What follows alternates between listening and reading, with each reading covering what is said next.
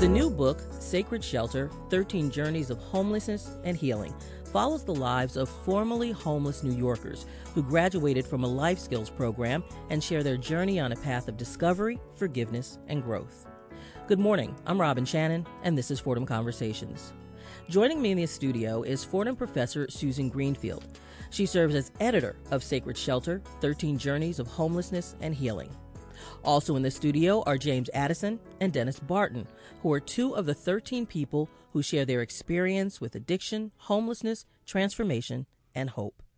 Welcome, everyone. Welcome. Hi. Thank you. Hi. Thank you. Thank Hi, you Robin. for having us. So I want to start with James and Dennis. Your lives had similar paths. You both had families from the South that moved north. You spent your formative years in New York City. So describe what the city was like for you as preteens. You know, James, can we start with you? You grew up in Washington Heights. What was the neighborhood like back then? Well, the the neighborhood back then was, it was mixed. It was with, they had um, some Jewish, um, black, and some Hispanics there when I moved there. I was... I was five years old when uh, I came up from South Carolina. You know, first my dad came up, you know, because he wanted to, a better life for his three sons. So, um, so he sent for he sent for my mother and and his three sons after he had been up here for five years. And so it was um, it was a beautiful neighborhood. It was it was it was one of the joyous times of my life, actually. Um, from from the age of five to ten, um, we was we all we all played out in the streets. We made our own toys. Um, we played basketball. Um, Is that where we get those pictures of people playing uh, what stickball and stickball and the ball up against the wall? The wall yep, all yeah. of that. We made our own scooters, and you know I had two Jewish friends who were twins. Um, who we all just played together, and um, it was it was really nice and a really nice time in my life. And Dennis, you too, you uh, uh, actually spent time uh, near Fordham University. I grew up on Southern Boulevard. Right down the street. Right, here, right up here in Southern Boulevard and Freeman Street. Um, and uh, I would come to know years later, James and I were talking one night on a retreat, and we found out that our families were actually from the same town. Wow. In in South Carolina. My mom came here for the same reasons, to give me and my brother a better life. Um, she she sent for my brother. I was actually born here. I like to joke a lot of times. I say I'm from the South, and people will ask me where. I say the South Bronx. um, but James, you know, I want to acknowledge what James said. You know, I grew up in a very mixed neighborhood in the South Bronx at that time uh, on Southern Boulevard. I remember Jennings Street when it was full of markets, uh, mm-hmm. Jewish markets and, and Italian markets. You could go around there and get Italian sausage in one store and and kosher chicken in another store. Um, I remember F W Woolworths on Wilkins Avenue. Um, so it, it, it, you know, um, it was a very mixed neighborhood. In fact, when I went to junior high school, I actually took Hebrew. Hebrew was offered at my junior high school. Yeah, so um, it was a beautiful time. We made our, made our own scooters. Hey, hey, Dennis, remember remember waking up in the morning and smelling the bread, bread. from the yeah, bread, bread factory, factory on oh Wilkins Avenue. Lord. Yes, yes. Where was the bread factory? The bread factory's on Wilkins Avenue. You get up in the morning and you would go outside, or if you were like going to church or something, you smell the bread. Oh my! And Lord. and my mom would my mom would sometimes go around there, go around there to the bread. Man, and get some of that fresh bread. It was so hot, so delicious, that by the time you got home, right, and put the butter on it, it still melted. It and and so you all had your families with you. Um, uh, Dennis, you had uh, your brothers and your mom, uh, mm. but you really didn't know your dad. So what was your family life like? Um, you know, um, I can say this, that I was never hungry. I was never raggedy, and I was never out of doors. My mother did everything she could to make sure I always kept a roof over my head, clothes on my back, and a belly full. Um, um, I didn't get everything I wanted, but I got everything I needed. Um, my brother, my brother was actually seventeen years older than I, so by the time I started walking and talking, my brother was, you know, pretty much out on his own, going, you know, a year already had kids and everything. But my brother would always come back. He would always come back to them. He was the male figure in my house. You know, he taught me what, what was right and what was wrong. Um, but um, um, so, it, it, it, you know, I I can say in my early years, you know, it was it was I was a kid growing up. I didn't I didn't have all those things that I, you know, that I would learn later. Yeah. Yeah, James, you uh, I know you had your brothers and your mom and your dad were together in the beginning. When my my mom and and and, and dad broke up um, while we were still in Washington Heights, um, and that really affected me. I remember um, that really hurt me a lot when um, my father wasn't wasn't around like he used to. And and from there, at about the age of ten, we moved from Washington Heights to the South Bronx. And, and then my mother was seeing somebody else, um, a stepfather who who who was an abusive man, um, who, you know, was very disciplinary. And um, so so moving to the South Bronx was, I moved from that great neighborhood I was in, and the South Bronx was kind of totally different, the block I was on.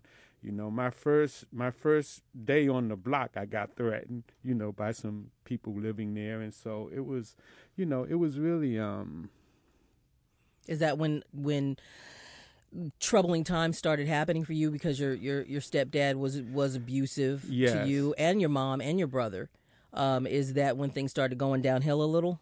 Yes, I, I would say um, from my time going into junior high school, um, it was, um, you know, that that was a time, um, you know, um, running away from home because I didn't want to take them beatings. So I, I was stayed out on the street a lot, um, you know, and I guess looking for love in all them wrong places, you know. So you got hooked up with the with the wrong crowds and, you know, but um, but that that was my introduction out onto the streets. By, you know, um, the age of twelve, thirteen, smoking weed and and drinking with, with, with buddies out there. And so and by the age of fifteen, Um, I was already a heroin addict at the age of fifteen, but from being, and at that time, you know, a lot of drugs piled up into the South Bronx. A lot of cheap drugs came in in the in the late sixties and early seventies. So a lot of us got hooked up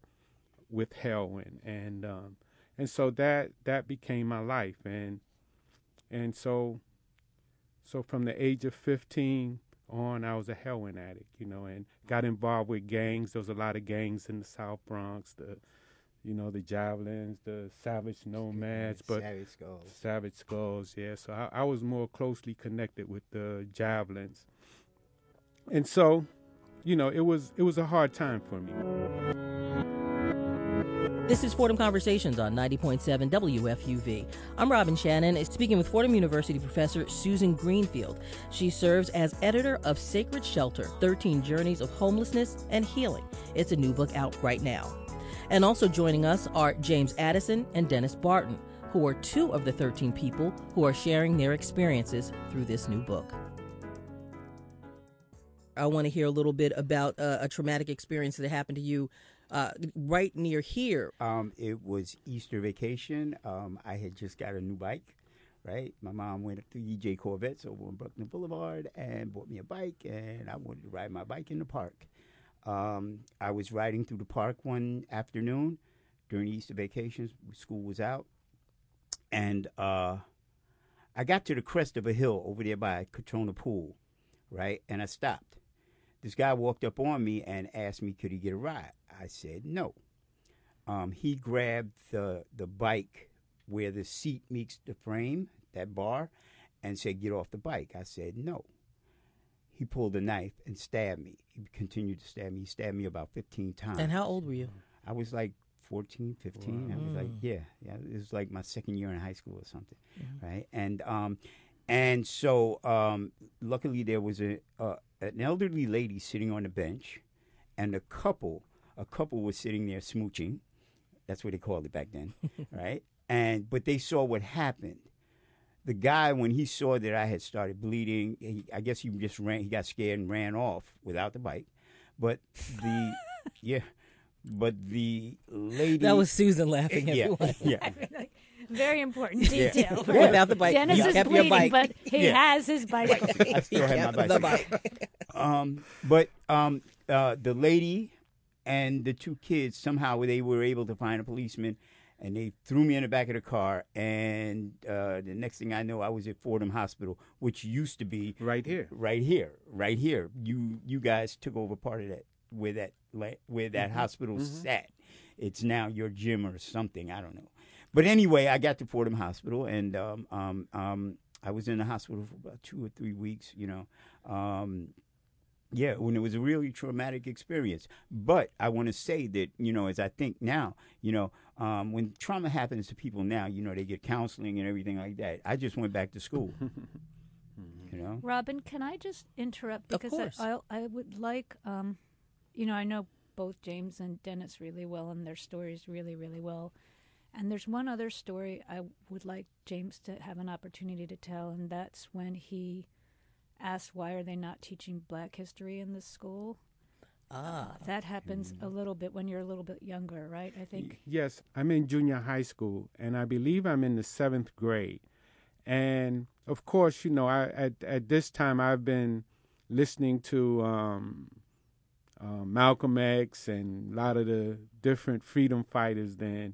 So, um, because this is around the, the what the sixties, yeah, sixties, yeah, late sixties, early seventies, and and so I, I asked my teacher, why aren't you teaching us Black history in here?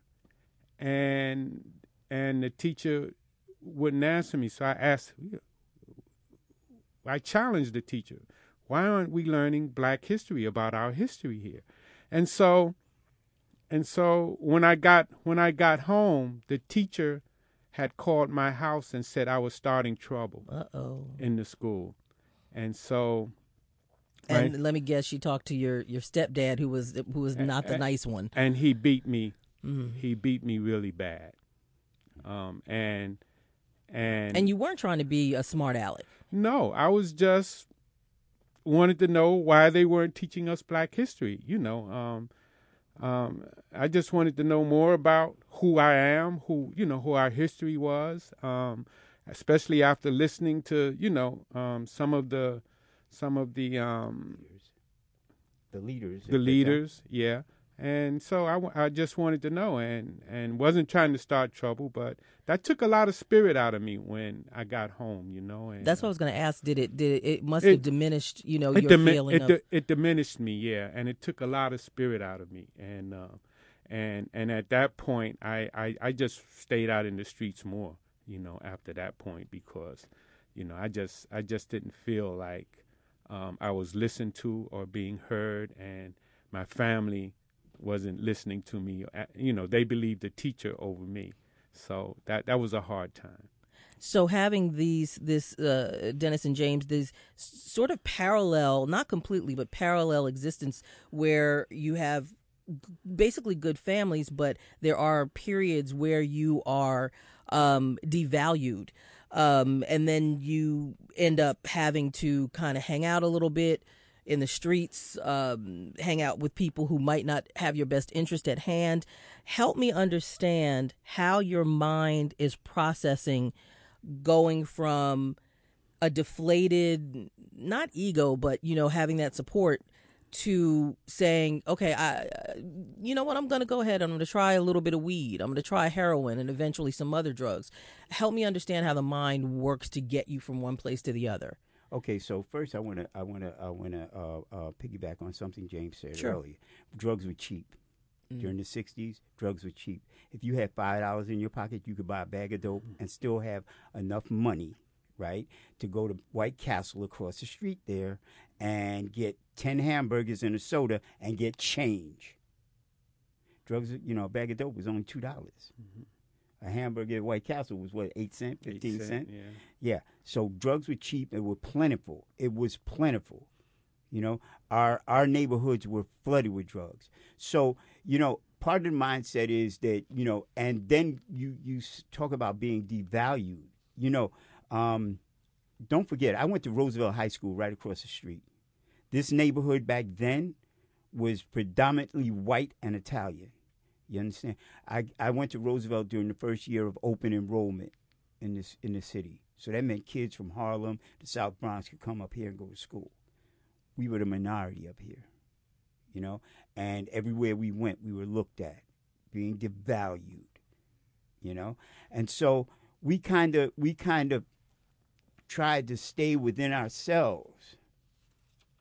And, and of course, that led to us doing things that we, you know, we shouldn't have been doing. And when you mean stay within yourselves, you mean stay uh, uh, Without, at one point you get to a certain age where you're not hanging out with your Jewish and Italian friends. friends. You're yeah. now hanging yeah, out yeah. with only other black friends. And and again, uh, uh, piggybacking on what James said, we're listening to Stokely Carmichael, uh, Malcolm X, Martin Luther King, you know, and we're we're searching for our identities. But then it was also, you know, the pimp standing on one twenty-fifth street, to who we were looking at and saying, look, he got all the money. And, and so we kind of, some of us fell into that, you know, some of us fell into it hook, line, and sinker. Um, you know, for me, for me, you know, I had been taught well, I'm, su- I'm sure as James was, we had been taught better, right? But we felt we were trapped. We were trapped.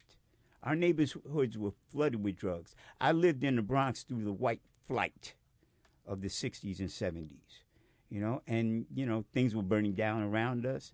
I remember when Martin Luther King got killed, right? I was going to night school up here at Roosevelt then, you know. There were riots up here, you know. So we were trapped, you know. I, I, that's the best way I can I, I can explain it. We were trapped into in a in a in a society that didn't really care about us. The society seemed like they were doing everything they could to get rid of us. Dennis, shortly after you were stabbed, you also got the first taste of sort of an unjust legal system. Do you want to share what happened? Um, I was I was standing somewhere one day, and um, I was uh, I actually had drugs on me. So let me tell the truth, shame the devil. I actually had drugs on me. But it wasn't a lot of amount. It was like a little little bit of weed, right? Uh, it was a little bit of weed. Mm-hmm. It was a little bit of weed. And um, the authorities came up on me, right? Um, and the amount of weed I had then, it was what they call a roach. Mm-hmm. You know, the, the end part of a... a, a like a cigarette, a marijuana, marijuana cigarette. cigarette. Yeah. Mm-hmm. And um, I was... You know, I was just about to walk away. You know, they searched me, they didn't find anything, you know. And then one of the authorities uh, said, search his coat. And that's where they found the roach. And for that roach, which today I, would, I wouldn't have even been charged, I spent the night in jail, my first arrest for a roach. And you felt like, I mean, as I recall, because this was really powerful for me when I was listening to Dennis, that really changed your whole view of your future because the cops were taunting you. Can you tell a little bit about that? Because I think that's important. Yeah, back during back at that time, you know, if you got arrested, you know, like that was the end of your life. You, you know, you couldn't get a hack license. You know, they would tell you you can't get a, a, a you can't go to barber school. You were done. And and I think in in in in, in psychology they call it social stratification. You know. But you were done. And that's what I fed into. I fed into that. You know, I can't, you know, I got a record now. You know, I got a record. So I'm done. And so. Which also feeds the, the helplessness. Help, exactly. It feeds the helplessness. What can I do? You know, I'm I'm on a path now that I. And, you know, um, um, I look back now. I look back now. Um, some of my friends who.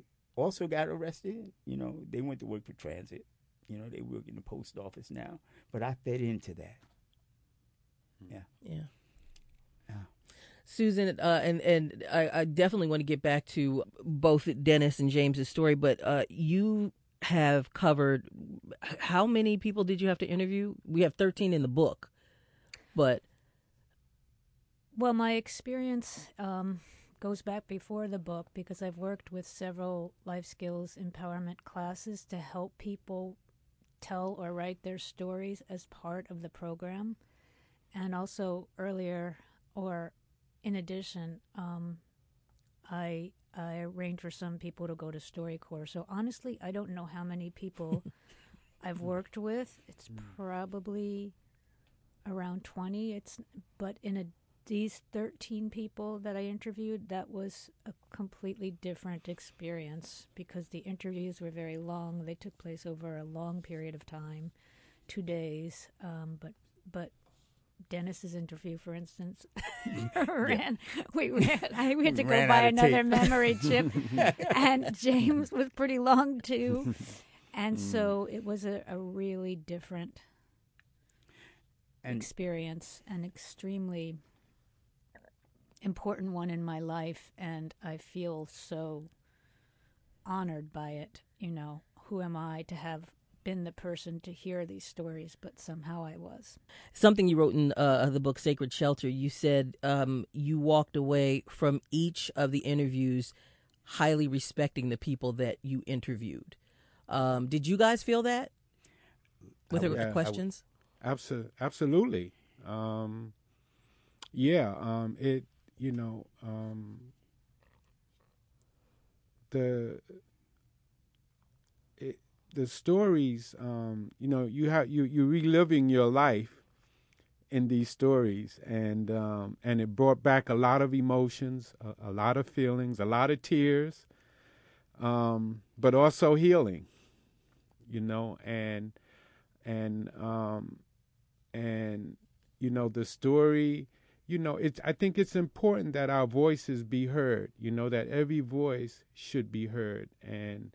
And inside of the stories, you know, there is um, there's pain, there's there's but there's also redemption, you know, and there's hope. And, you know. Um, now, were you ever at any point just tempted just a little to kind of, you know, kind of fix it up a little bit, maybe not tell the, the worst parts of it, maybe kind of at any point were you tempted to do that?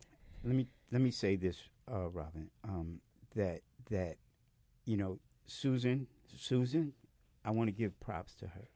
You know, um, I met Susan when she first, I was I was co-facilitating one of the life skills programs at one time. Susan came as a mentor, right? And after that semester, she said, I want to help with the stories. And I watched Stu- Susan work with our, our participants and crafting their stories. Um, and so when Susan came with this, you know, with this proposal, you know, I think, I don't know if I would have done it for anyone else. Mm-hmm. Um, and as to your question, well, are we going to tell the whole truth and nothing but the truth? I think, I think that um, by telling our stories, we may have, we may have rearranged it, you know, but we put it out there. We put the truth out there. It may not be as graphic as some people would like it to be, but we put it out there, not just for them, but for us to get so we can heal ourselves, mm-hmm. so that we can own our story. Am I right, James? Yeah. We yeah. want to own our story.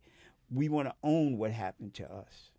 You know, I can walk around today, right? I can walk around today and apply for any job. And they asked me, you know, where well, where you came from. Yeah, read the book. I have no fear. And no yeah. shame. And no shame. That's what's free. That's what's freeing. No fear and no shame. Yeah. And and and uh, and, uh, and also, you know, with with Susan, you know, she she she she treated, you know, when when you was telling your story, you know, I think it's important that, you know, that you you.